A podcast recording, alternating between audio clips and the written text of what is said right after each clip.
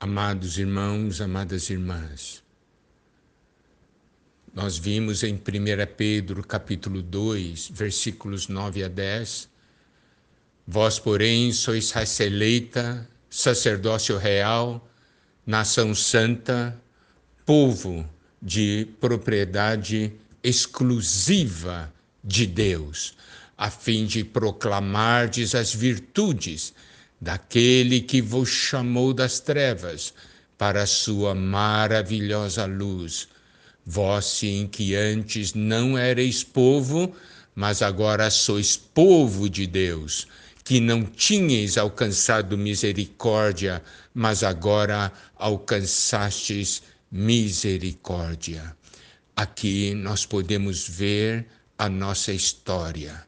Nós não éramos povo, mas por causa da misericórdia de Deus, por causa do grande amor com que Deus nos amou, ele nos salvou e ele nos comprou.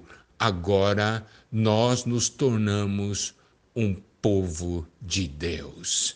E esse povo é muito especial, é raça eleita, é sacerdócio real, é nação santa, é um povo de propriedade exclusiva de Deus. E esse povo proclama as virtudes do Senhor. O Senhor que chamou, que nos chamou das trevas para a sua maravilhosa luz. É um povo que quer fazer a vontade de Deus. Em Mateus 6, versículos 9 a 10, quando o Senhor Jesus ensinou a orar, ele disse o seguinte: Portanto, vós orareis assim: Pai nosso que estás nos céus, santificado seja o teu nome, venha o teu reino, faça-se a tua vontade, assim na terra como no céu. Quando o Senhor ensinou seus discípulos a orar, o Senhor falou essas frases.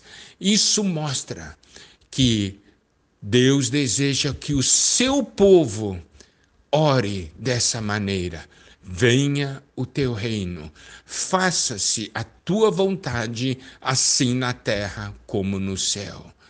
Nós sabemos que, devido à queda do homem, toda a terra está debaixo do controle do inimigo, mas todas as vezes que Deus tem alguém nessa terra, nessa terra, a vontade de Deus é feita.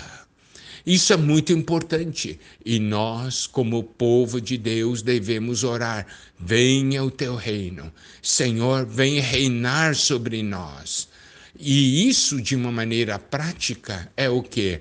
É fazer a vontade do Senhor e fazer com que a vontade do Senhor também seja feita na terra como nos céus. Se a vontade de um rei não é feita numa determinada esfera, o seu reino não alcança aquela esfera. Então, você pode ver, amado irmão, amada irmã, a sua importância. O reino é constituído por cada um de nós. Se você nessa terra, você faz a vontade de Deus, nesse lugar onde você está, o reino de Deus chegou. Agora, se você não faz a vontade de Deus nessa terra, o reino de Deus não se manifesta de uma maneira prática nessa terra. E aí nós temos que fazer a pergunta: você faz a vontade de Deus ou não? A vontade de Deus é feita nos céus. Quanto a isso, não há dúvida nenhuma. O grande problema é que a vontade de Deus não é feita nessa terra, mas nós, que somos um povo de propriedade exclusiva de Deus, nós que pertencemos a Deus e declaramos que Ele é o nosso Rei, Nós desejamos fazer a sua vontade. E quando nós fazemos, o reino de Deus está ali presente. Então, diga-me uma coisa: o reino de Deus está na sua casa? Não adianta você falar o reino de Deus está na minha casa se a vontade de Deus não é feita na sua casa. No lugar onde você trabalha, a vontade de Deus é feita. Se você faz a vontade de Deus, ali então está o reino dele. Como é importante que a vontade de Deus seja feita nessa terra. Salmo 115, versículo 16 diz: Os céus são os céus do Senhor, mas a terra deu a ele aos filhos dos homens. Então, essa situação na terra depende totalmente se você faz ou não a vontade do Senhor, se você considera Ele como seu rei ou não. A igreja é o reino. Significa que a igreja deve fazer a vontade de Deus.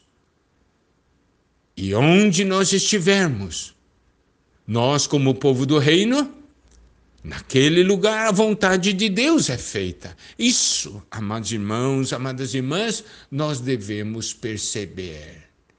Mas não fica restrito a nós nós levamos adiante o Evangelho, nós proclamamos as virtudes daquele que nos chamou das trevas para sua maravilhosa luz, a fim de que mais pessoas que não faziam parte do povo de Deus façam parte do povo de Deus.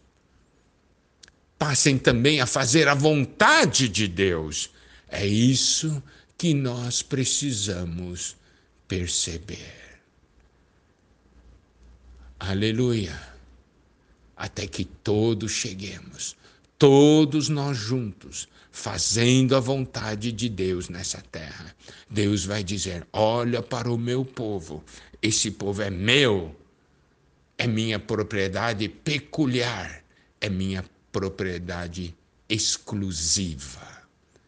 Que o Senhor seja glorificado em nossas vidas.